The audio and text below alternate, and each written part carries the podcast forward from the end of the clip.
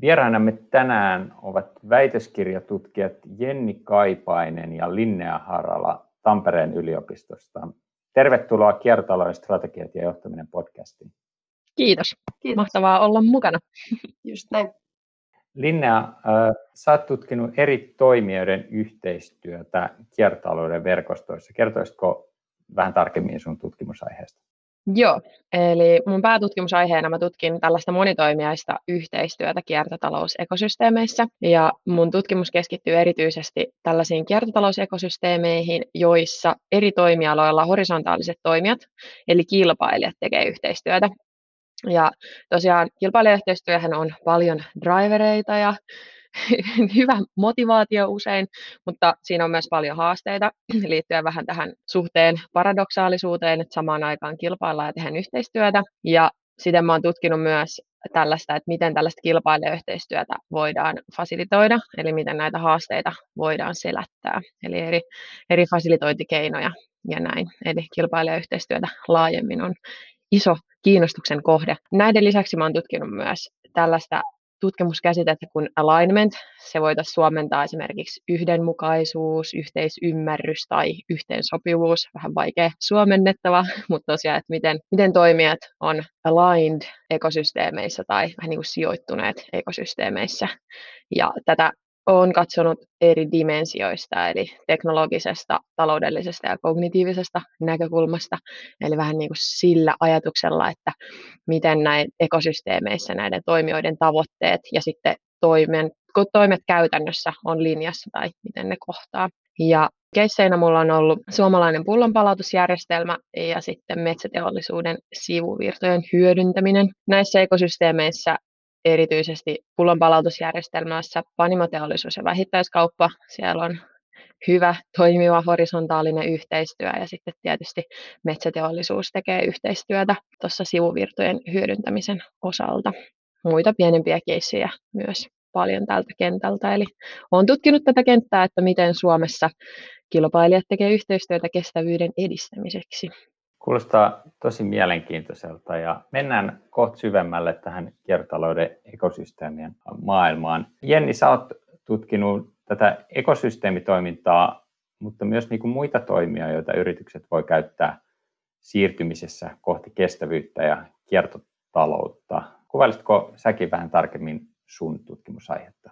Joo, mä oon ottanut tosi yrityslähtöisen näkökulman mun omassa tutkimuksessa ja mä katson sitä, miten yritys voi lähteä tekemään kestävämpää ja kiertotalouden mukaista liiketoimintaa, että minkälainen prosessi siihen siirtyminen on, mitä vaiheita siinä prosessissa esiintyy ja miten näitä prosesseja voidaan vauhdittaa erilaisin keinoin. Ja näistä niin vauhdittajista niin on erityisesti keskittynyt ihan strategisen johtamisen näkökulmasta strategiseen uudistumiseen, miten sitä voidaan johtaa yrityksessä ja miten innovointi voi osiltaan avittaa sitä muutosprosessia. Ja sitten toisaalta yrityksen ulkopuolella on myös merkittäviä ajureita tähän muutokseen ja siinä kohtaa mukaan astuu tämä ekosysteeminäkökulma. Eli sitäkin on katsonut tässä yrityksen kiertotalousliiketoimintaan siirtymisessä. Okei, eli sitä kautta löytyy, löytyy niin kuin yhtymäkohta myös tuohon linjan tutkimukseen ja siksi myös kiva, että olette tänään molemmat, molemmat tässä vieraina. Ennen kuin meidän mennään ö, tarkemmin teidän tutkimuksiin, niin kiertotaloushan nousi julkiseen keskusteluun Suomessa laajemmin ehkä tuossa noin vuoden 2015 tienoilla. Ja etenkin aluksi tätä keskustelua väritti vahvasti nämä lupaukset sekä taloudellisista että ympäristöhyödyistä. Kun te olette näitä kiertotalouden yrityksiä ja ekosysteemejä tutkinut, niin mikä on teidän näkemys? Onko kiertotalous jo nykyisellä kannattavaa liiketoimintaa ja tuleeko siitä samalla merkittäviä ympäristöhyötyjä? Joo, no mä voin vaikka aloittaa tästä kohtaa. No ensinnäkin tässä kohtaa varmaan pitäisi vähän niin kuin määritellä kiertotalous, että mitä se on, että siitä on paljon, paljon erilaisia määritelmiä ja näkemyksiä. Että mä nappasin yhden määritelmän tuosta Ellen MacArthur Foundationilta vuodelta 2013, jossa määritellään, että termi circular economy denotes an industrial economy that is restorative by intention and design. Ja sitten sen pohjalta Mä itse koen kiertotalouden siten, että kiertotaloudessa ensisijaisesti pyritään resurssitehokkuuteen ja saavuttamaan tällaisia win-win-tilanteita, eli sellaisia tilanteita, joissa eri yrityksille niin kuin ympäristöhyödyt ja kannattava liiketoiminta on pääroolissa. Ensimmäisenä mulle tuli heti mieleen tietysti teolliset symbioosit, Eli tällaisissa yritykset voi käyttää toisten yrityksen sivuvirtoja raaka-aineena, mikä on sitten toisaalta kiertotaloutta parhaimmillaan ja samalla tietysti myös kannattavaa liiketoimintaa. Eli itse ainakin kun tulen tuotantotalouden taustalta, niin siinä on aina, aina tärkeä pointti se, että on myös kannattavaa liiketoimintaa, että, että ei se pidemmän päälle ei toimi, jos ei, ei tule tulosta. Eli ei auta pelkästään ympäristöhyödyt silloin, kun on yrityksiä kyseessä, kyseessä. Toisaalta myös omissa keisseissä tämä kustannustehokkuus nousee vahvasti esille. Eli itse katson ehkä enemmän sellaista toimialojen laajuista niin kuin hyötyä, että se ei ole niinkään pelkän yhden yrityksen näkökulmasta. Et silloin kun katsotaan toimialahyötyjä, niin se ei välttämättä perustu siihen kan, niin kuin liiketoiminnan luomiseen, vaan enemmänkin siihen niin kuin win-win-tilanteisiin ja sitten kokonaisvaltaiseen tehokkuuteen kustannusten ja resurssien osalta. Esimerkiksi pullonpalautusjärjestelmässä siinä pyritään mahdollistamaan koko sille panimoteollisuudelle mahdollisimman kustannustehokas tapa niiden juomapakkausten kierrättämiseen.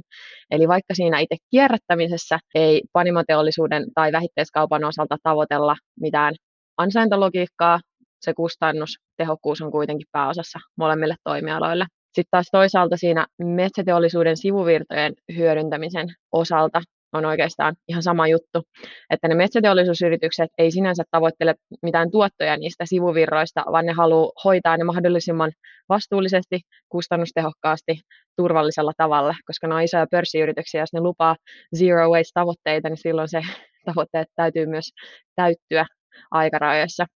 Mutta sitten toisaalta se on taas kannattavaa liiketoimintaa niille yrityksille, jotka hyödyntää niiden sivuvirtoja niiden omassa tuotannossa. Eli ei ollut kauhean lyhyesti, mutta Jenni voi ottaa eri näkökulmaa Joo. sitten. Joo, jos, jos mä mietin tota kysymystä, että voiko olla kannattavaa liiketoimintaa ja samalla tehdä niin kuin ympäristöystävällisesti asioita, niin ehdottomasti kyllä voi olla juurikin näin. Ja tästä on ihan just tutkimustuloksia paljon esillä, niin kuin tuossa toitkin, toitkin alustuksessa esiin, että tämä on ollut nyt viime aikoina paljon pinnalla. Ja samoin se on tutkimuksessa näyttäytynyt monien keissien muodossa. Ja mä oon siellä itse asiassa huomannut, että, että aika moni yritys on tehnytkin kiertotalouden mukaisesti toimintaansa jo kauan ennen kuin se oli mikään juttu, niin sanotusti.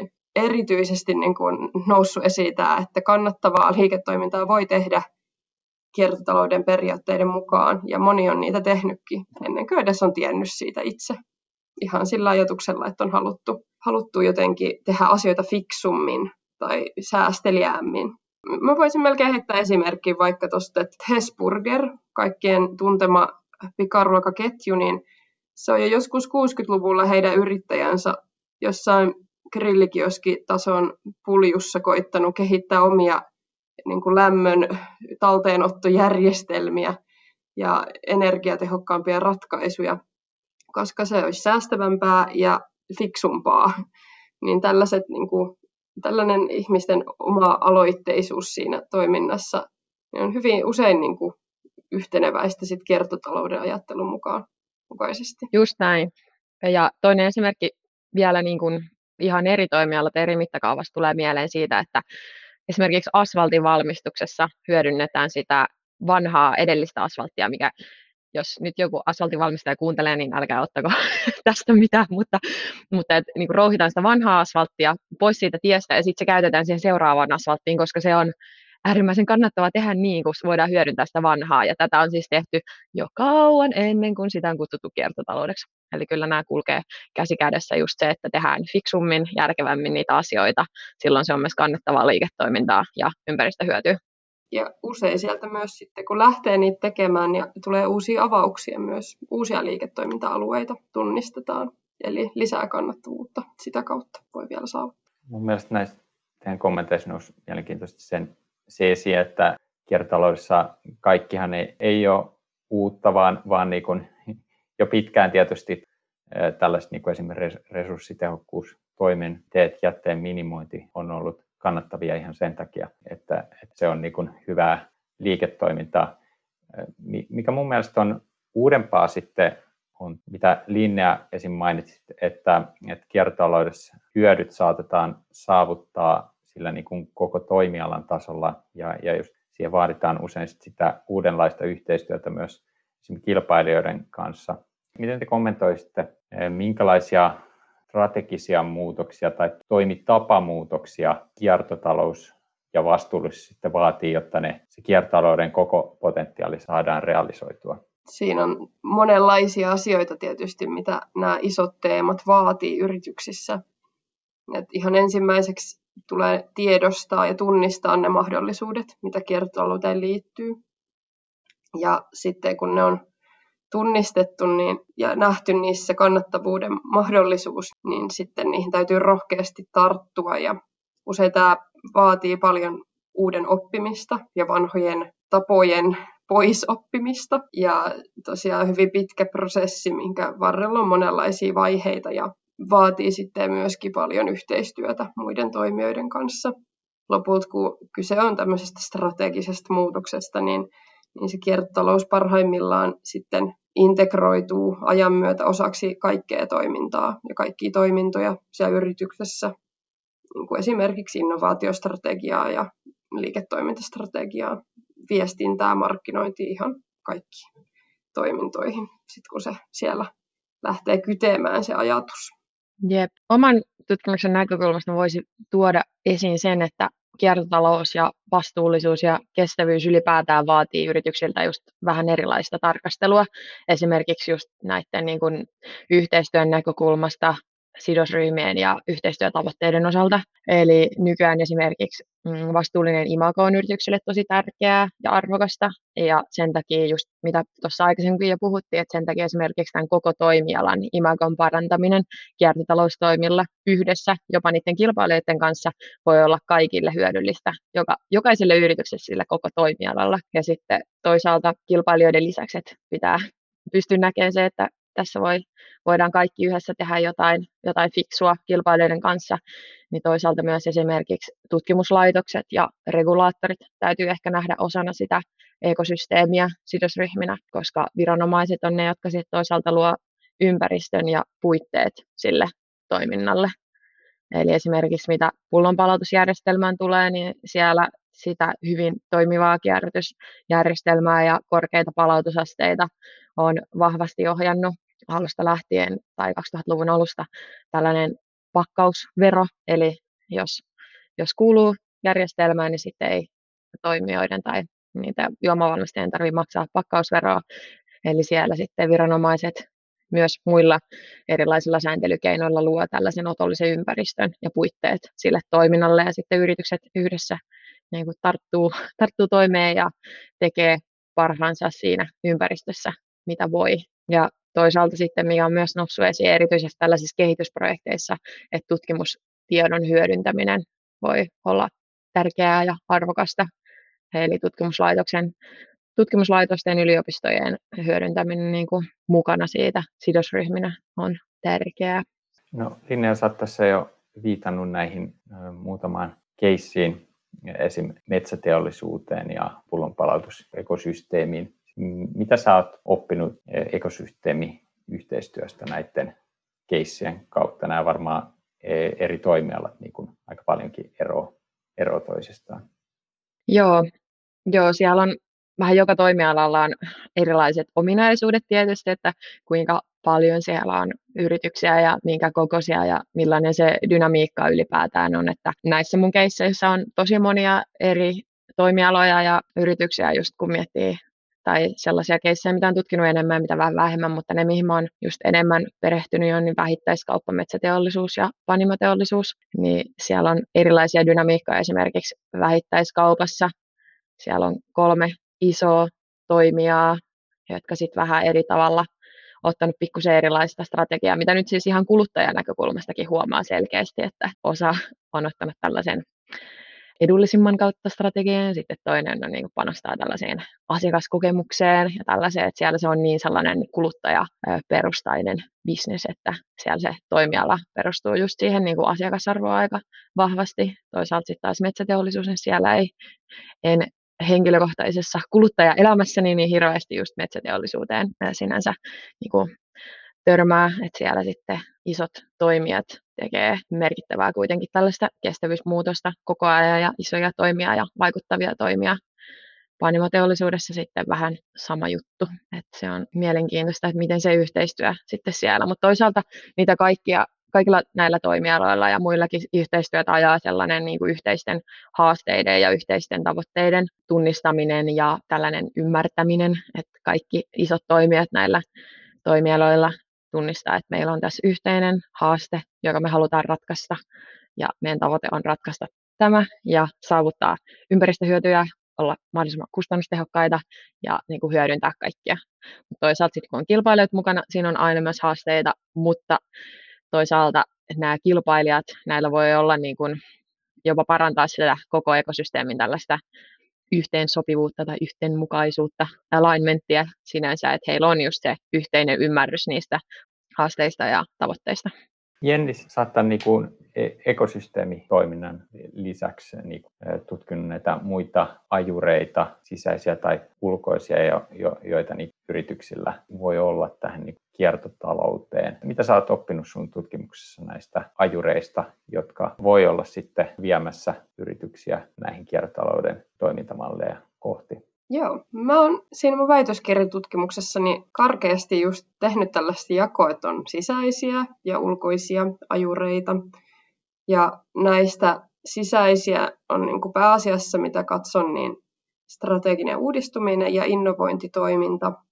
Ja sitten ulkopuolisia, niin just ekosysteemiyhteistyö. Mutta tämä on hyvin tämmöinen karkea jako ja siellä on paljon hienosyisempiä ajureita, mitä on itse tunnistanut ja mitä aiemmassa kirjallisuudessa on paljon tunnistettu myös, niin sanoisin, että siellä yrityksen sisällä vaikuttaa erityisesti se, minkälainen organisaatiokulttuuri on, että mitä arvoja ja visioita yrityksessä esiintyy, nähdäänkö siinä arvoa, että lähdetään tavoittelemaan ympäristöystävällisempää toimintaa.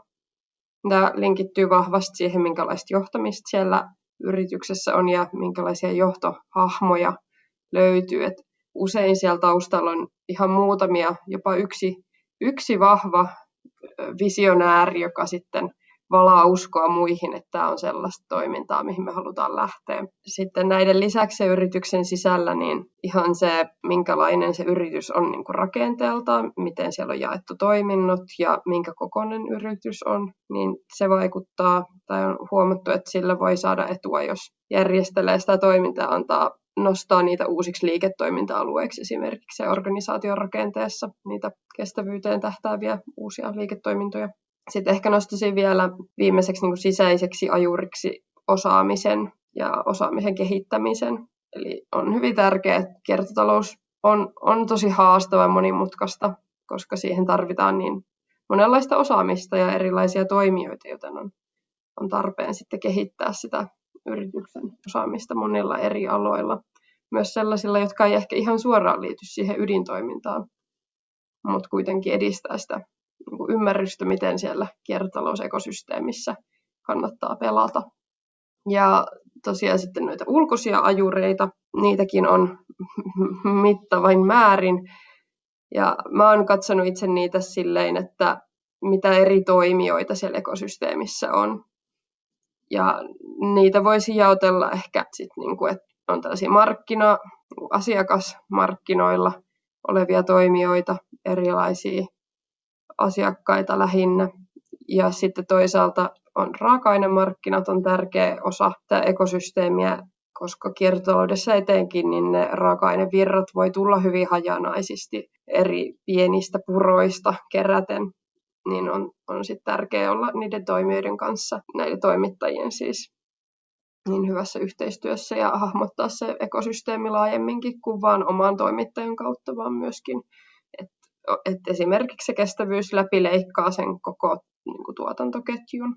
Ää, muilta osin niin just tämmöiset yhteistyökuviot on, on tärkeä ajuri ja myös ihan tällainen epäsuora yhteiskunnallinen keskustelukin tuntuu edistävän monissa yrityksissä sitä kestävyyden kiertotalouden tavoittelua. Ehkä sitten semmoinen, joka ei oikein sulahan näihin jaotteluihin, että sisäiset ja ulkoiset ajurit, niin mielenkiintoinen löydös omasta tutkimuksestani on tällainen äh, vähän niin kuin, että no satuttiin, satuttiin silleen, palaset loksahteli hyvin kohdalleen. Eli siellä ekosysteemissä asiat eteni oikeaan suuntaan samaan aikaan, kun yrityksen sisällä tehtiin oikeita asioita. Ja ne sitten niin vuorovaikutuksessa keskenään nämä sisäiset ja ulkoiset toimet on sitten sa- saaneet hyviä tuloksia aikaiseksi. Jenni mainitsit tuossa sisäisinä ajureina tuon organisaatiokulttuuri ja johtaminen, niin miten sä Linnea näkisit, että vaatiiko se just näistä ekosysteemitoimia tietynlaista organisaatiokulttuuria tietynlaista avoimuutta, jotta se eko, ekosysteemiyhteistyö toimii. Mä voisin kuvitella, että aina se yhteistyö ja sen tiedon jakaminen kilpailijoiden kesken ei ole välttämättä kovin helppoa. Joo, siinä on kyllä havaittu haasteita, mutta se miten nämä haasteet, että mä en ole niin paljon tutkinut sitä, että mitä siellä yhden yrityksen sisällä tapahtuu, kun ollaan yhteistyössä.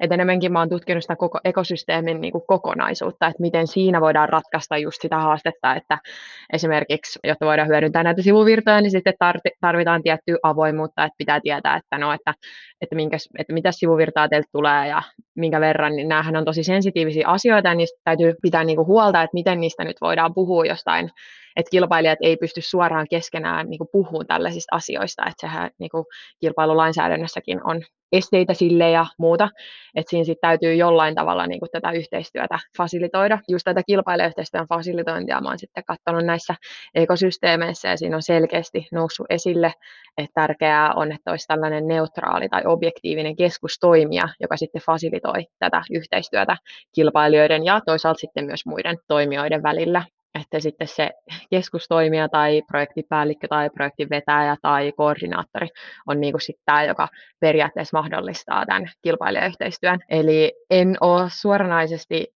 vakuuttunut, että olisi ees niin kuin oikein mahdollista, että kilpailijat ihan vaan keskenään puuhaisi tällaista merkittävää tai vaikuttavaa yhteistyötä ilman, että siinä on niin kuin ketään, joka vähän niin kuin organisoi sitä sitä yhteistyötä. Että et jonkun täytyy olla se, joka vähän niin kuin tasapainottaa niitä, kun aina on vähän kitkatekijöitä tietysti, koska se on paradoksaalinen suhde, että sä samaan aikaan haluat yhdessä edistää asioita, tehdä yhteistyötä ja sitten samaan aikaan kilpailla.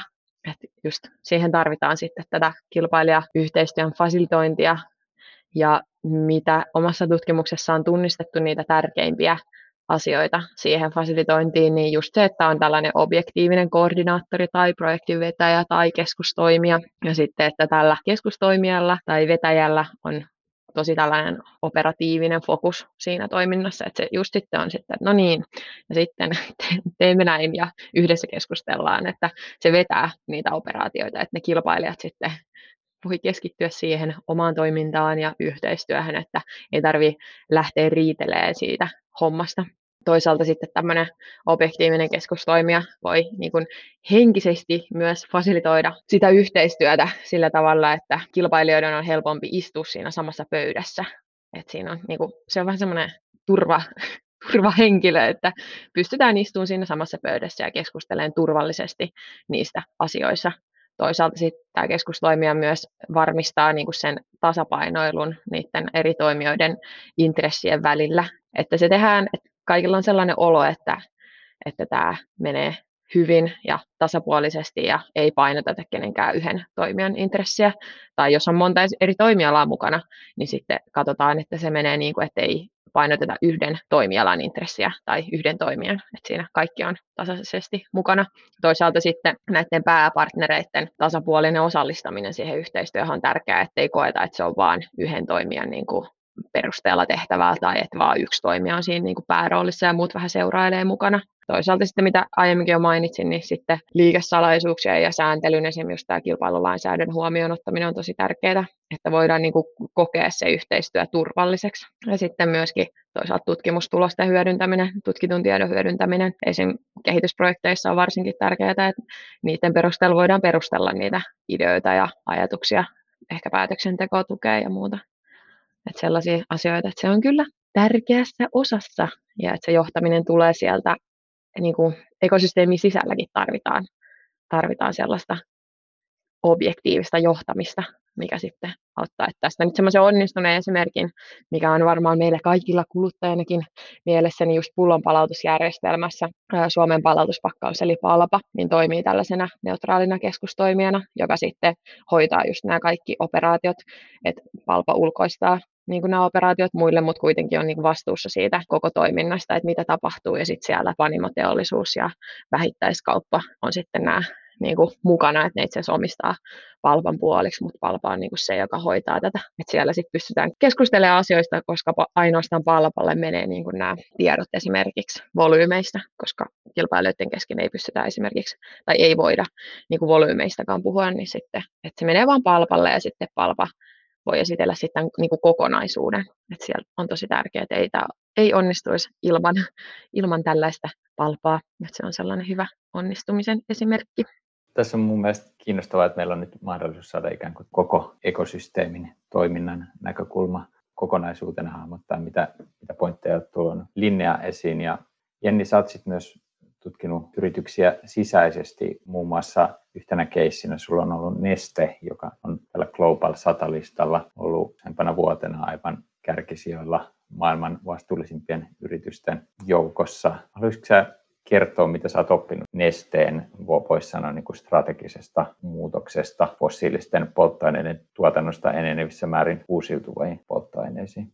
Joo, musta Neste on tosi hyvä esimerkki tällaisesta suurellisesta, hyvin radikaalista strategisesta muutoksesta. Niin kuin sanoit, niin jos mietitään, että alun perin valtioyhtiöksi perustettu 48 ja tehtävänä vaan turvata se, että Suomessa on niin polttoaineita ja öljyä käytettävissä. Ja tästä niin kuin lähtöasetelmista niin nykypäivänä keskittyy uusiutuviin polttoaineisiin sekä autojen että lentokoneiden polttoaineista kyse ja sit nyt niin kuin uusimpana siirtymässä kohti erilaista niin kuin kemian teollisuutta muovien parissa, kestävien muovien suunnittelussa, tuottamisessa, niin tämä, tämä niin kuin tarinan kaari on hyvinkin niin kuin dramaattinen jopa, jos miettii, mistä on lähetty liikkeelle. Eli siellä Musta se on hyvin tärkeä se taustatyö, mitä Neste on tehnyt pitkään niin kuin vahvana kemian alan osaajana,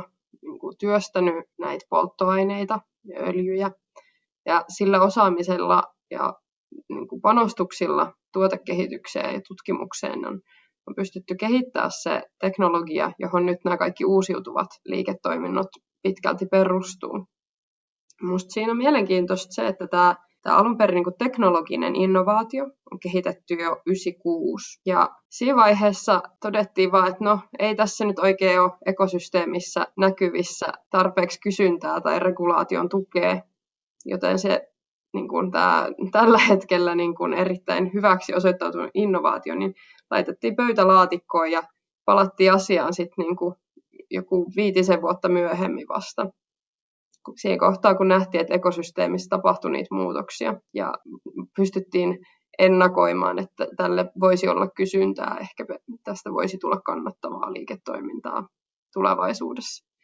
Neste oli siinäkin kohtaa vielä vähän, sanoisin, että aikainen lintu madon nappaa periaatteen liikenteessä, eli se ekosysteemi ei kyllä vielä ollut suinkaan valmis silloinkaan, ja Nesteen matkan varrella onkin ollut haasteita siinä, että on tuotu se uusi, ensin oli uusi teknologia, sitten siihen nojaten on kehitetty uusia tuotteita, ja näiden niin kuin, ekosysteemissä hyväksynnän saaminen on ollut sit haasteellista, koska se on perustunut niin kuin, erilaisiin raaka-aineisiin ja on herättänyt kysymyksiä sekä vastuullisuudesta että sitten turvallisuudesta. Niin tähän sitten neste tuekseen tarvinnut objektiivisia arviointeja ja tutkimusta ja myös itse sitten, kun ei ole ollut olemassa sellaista sertifiointijärjestelmää tai, tai niin kuin niitä keinoja osoittaa sitä kestävyyttä, mikä siinä niin kuin taustalla on, niin ne sitten on sitten joutunut itse kehittämään myös näitä niin kuin kestävyyden osoittamisen keinoja. Ja se tarina, pitkä tarina 25 vuotta sitten lähteneestä teknologisesta innovaatiosta, niin se on nyt sitten niin ajan myötä johtanut siihen, että on kehitetty paljon uusia tuotteita, löytty uusia liiketoimintoja siellä maaliikenteessä ja lentoliikenteessä ja uusia avauksia sitten just tuonne muovipuolellekin. Eli, eli vähän niin kuin innovaatiostrategian näkökulmasta niin tehty uusia avauksia, uusia innovaatioita siinä mielessä. Ja lopulta sitten sanoisin, että myöskin niin kuin liiketoimintamalliin jouduttu tekemään innova- innovointia siinä mielessä, että kun on uudet tuotteet, jotka nojaa vähän uudenlaisiin ehkä arvoihin, kestävyyteen, niin sitten ne on vaatinut myös erilaisia ja uusia tapoja kommunikoida sitä arvoa, mikä niissä tuotteissa on. Silleen ehkä lyhykäisesti, tai ei niin lyhykäisesti, mutta oman korvaani tämä oli nyt lyhyt tiivistys Nesteen tarinasta. Ehkä siitä voisin jatkaa aika pitkäänkin, jos, jos olisi aikaa käytettävissä. Osaatko sanoa sitten, tota, Jenni, että missä roolissa tässä Nesteen tarinassa on ollut tällainen niin kuin ekosysteemitoiminta. Mainitsit ainakin, että se teknologinen innovaatio oli jo niin kuin, niin kuin aikaisemmin 90-luvulla, mutta vasta viisi vuotta myöhemmin niin ympäröivä ekosysteemi tai markkinat oli niin valmis kehittämiseen. Niin vielä tästä näkökulmasta kommentoida tätä nestekeissiä. Joo, Minusta se ekosysteemin rooli siellä tarinan taustalla on hyvinkin tärkeä. Eli se, että sitä lähdettiin edes viemään eteenpäin sit sitä keksintöä, voitaisiin kaupallistaa ehkä vielä joskus, niin siinä oli merkittävässä asemassa just se, että pystyttiin visionäärisestikin tulkitsemaan, että juu, että regulaatio on lähdössä siihen suuntaan, että kestävää, kestäviä polttoaineita tuetaan ja samaten sitten, että asiakkaita alkaa kiinnostaa kestävät asiat enenevissä määrin. Mutta siinä kohtaa, kun on tehty ne isot ensimmäiset investointipäätökset, niin ei ole vielä ollut tätä ekosysteemin tukea varmuudella. Se on hyvin rohkeaa lähteä tekemään investointeja sillä oletuksella, että tämä on se suunta, mihin mennään. Ja koska on oltu niin aikaisin liikkeellä, siinä ekosysteemin vielä ollessa aika kehittymätön, niin sit siitä on tullut sit niitä haasteita, että on ollut nesteen on täytynyt itse olla mukana vahvasti se ekosysteemissä tuomassa tietoa niistä omista tuotteistaan ja niiden kestävyydestä ja näin niin kuin olla rakentamassa sit sitä legitimiteettiä niille omille tuotteilleen. Ja samalla myös niin kuin muille polttoainevalmistajille, jotka pyrkii tekemään biopohjaisia polttoaineita. Millaisia ajatuksia tämä nesteen keissi sussa linjaa herättää? Joo, no tämä on kokonaisuudessaan tosi mielenkiintoinen keissi tällaisesta, just tämä visionääri, vähän niin kuin edelläkävijyys nousee siinä siinä esille. Ja ihan niin kuin siis kuluttajanakin mielenkiintoinen ja toisaalta sitten niin kuin ehkä työnantajanakin, niin ne sitten varmaan houkuttelee tällaisia uusia nuoria talentteja paljon, mutta mitä niin kuin tutkimukseen tulee, niin se kun Jenni tässä kertoi, niin jotenkin tuli mielenkiintoisesti esille se, että Nesteellä on osattu ennakoida sitä tulevaa painetta regulaatiosta ja kuluttajilta, koska mitä on noussut omassa tutkimuksessa esiin, niin näillä yhteistyötoimilla kiertotalousekosysteemeissä niin pyritään just vastaamaan siihen regulaatiopaineeseen ja paineeseen kuluttajilta yhdessä. Eli nämä yritykset ja muut toimijat niin kuin yhdessä pyrkii sitten järjestämään tämän toimen mahdollisimman fiksusti kaikille, että koska on painetta regulaatiosta, esimerkiksi nyt taas pullonpalautusjärjestelmässä niin kuin on painetta tähän juomapakkausten kierrättämiseen sekä regulaatioista 2000-luvun alusta ja sitten toisaalta nyt enenevässä määrin myöskin kuluttajilta, niin nämä toimijat yhdessä haluaa tehdä tämän mahdollisimman fiksusti kaikille sille, että se olisi niin kuin hyödyllistä olla, tehdä sitä yhdessä, että se ei olisi hyödyllistä sille, että no, jokainen kierrättää omalla kierrätyssysteemillä tätä, vaan että niin kuin tavoitteena on, että se olisi kaikille edullisempaa toimia yhdessä. Niin se jotenkin nousee mielenkiintoisesti sitten esille, että tällaisessa yhden ää, ison yrityksen ekosysteemissä, että siellä on osattu ennakoida verrattuna sitten tässä. Mutta toisaalta myös, jos miettii panimoteollisuutta, niin siellä on kierrätetty pulloja jo 1950-luvulta lähtien, että silloin on niin kuin alkanut tämä homma pikkuhiljaa, eli silloin ei ole ollut kuluttajilta vielä mitään paineita asiaan eikä regulaatiosta, mutta silloin on niin kuin nähty, että tämä on fiksua toimintaa tehdä yhdessä, koska käytetään samoja pulloja ja Suomessa on pitkät välimatkat ja etäisyydet, niin sitten se on järkevää. Niin tämä on kyllä mielenkiintoisia keissejä. Te olette molemmat mun mielestä nostanut tosi briljantteja pointteja tässä meidän keskustelussa yrityksen strategiaan ja ekosysteemitoimintaan liittyen. Sitten vietäisiin tätä vielä pikkasen niin kuin enemmän käytännön tasolle, niin mitä te tutkijoina haluaisitte sanoa keskisuuren yrityksen toimitusjohtajalle, joka haluaa lähteä uudistamaan yrityksen liiketoimintaa radikaalisti kohti vastuullisuutta ja kiertotaloutta? No mä sanoisin ehkä sillä tavalla, että katso ympärillesi, että niin kun tärkeitä sidosryhmiä ja yhteistyökumppaneita voi löytyä just esimerkiksi kilpailijoista, tutkimuslaitoksista, täytyy katsoa erilaisia referenssitoimijoita, referenssisysteemeitä, voi miettiä, että kuka voisi hyödyntää meidän sivuvirtoja ja toisaalta, että miten saataisiin aikaan tällaisia win-win-tilanteita, että onko jollain muilla toimijoilla jotain täydentäviä teknologioita tai palveluita tai raaka-aineita, että jotenkin tulla pois sit omasta kuplasta ja katsoa pikkusen laajemmalta, että mitä voitaisiin koko toimialana esimerkiksi tehdä fiksummin. Että sitten tämä on niin mun lempari, oma lempari tällainen lause tai quote, että rising tide lifts all boats. Eli koko toimialan hyöty hyödyttää kaikkia yrityksiä. Eli vähän niin kuin tullaan pois niistä omista siiloista tai omasta kuplasta ja katsotaan sitä kokonaisuutta. Ja sitten kun se kokonaisuus, se nouseva aalto nostaa sitä koko toimialaa, niin, niin kuin hyödytään sitä kautta. että ei ei niin kuin pelkästään haeta sitä, että itse hyödytään ja yritetään vaikka muita jotenkin painaa alas, vaan silleen, että kun leivotaan isompi kakku, niin siitä sitten saa myös isomman palan. Eli tällaisia hyviä vertauskuvia pohdittavaksi voisi olla. Joo, just näin. Eli se yrityksissä, kun lähdetään tällä lailla katsomaan niitä mahdollisuuksia, niin mä sanoisin, että tärkeintä on tosiaan lähteä liikkeelle jostakin. Ei voi niin kuin, ei Roomaakaan rakennettu päivässä, jatkan näitä hienoja vertauksia, mutta tosiaan jostain on lähdettävä liikkeelle ja sitten valmistauduttava myös siihen, että se on pitkä prosessi, siinä on paljon vaiheita ja paljon oppimista tarvitaan ja siinä prosessin varrella voi hyödyntää sitten erilaisia apuvälineitä ja keinoja, mitä tässäkin keskustelun aikana on tullut esiin. Mutta lähtee jostain liikkeelle ja sitten se tie vie eteenpäin ja sieltä sen varrelta löytyy sitten uusia mahdollisuuksia myös laajentaa sitä liiketoimintaa löytää uusia keinoja niin kuin edistää sitä kiertotaloustoimintaa. Näillä timanttisilla teeseillä siis kohti kiertotalouden liiketoimintaa. Jenni ja Linnea, tosi paljon kiitoksia, että pääsitte mukaan kiertotalouden strategiat ja johtaminen podcastiin. Kiitos, oli mahtavaa olla mukana. Joo, paljon kiitoksia.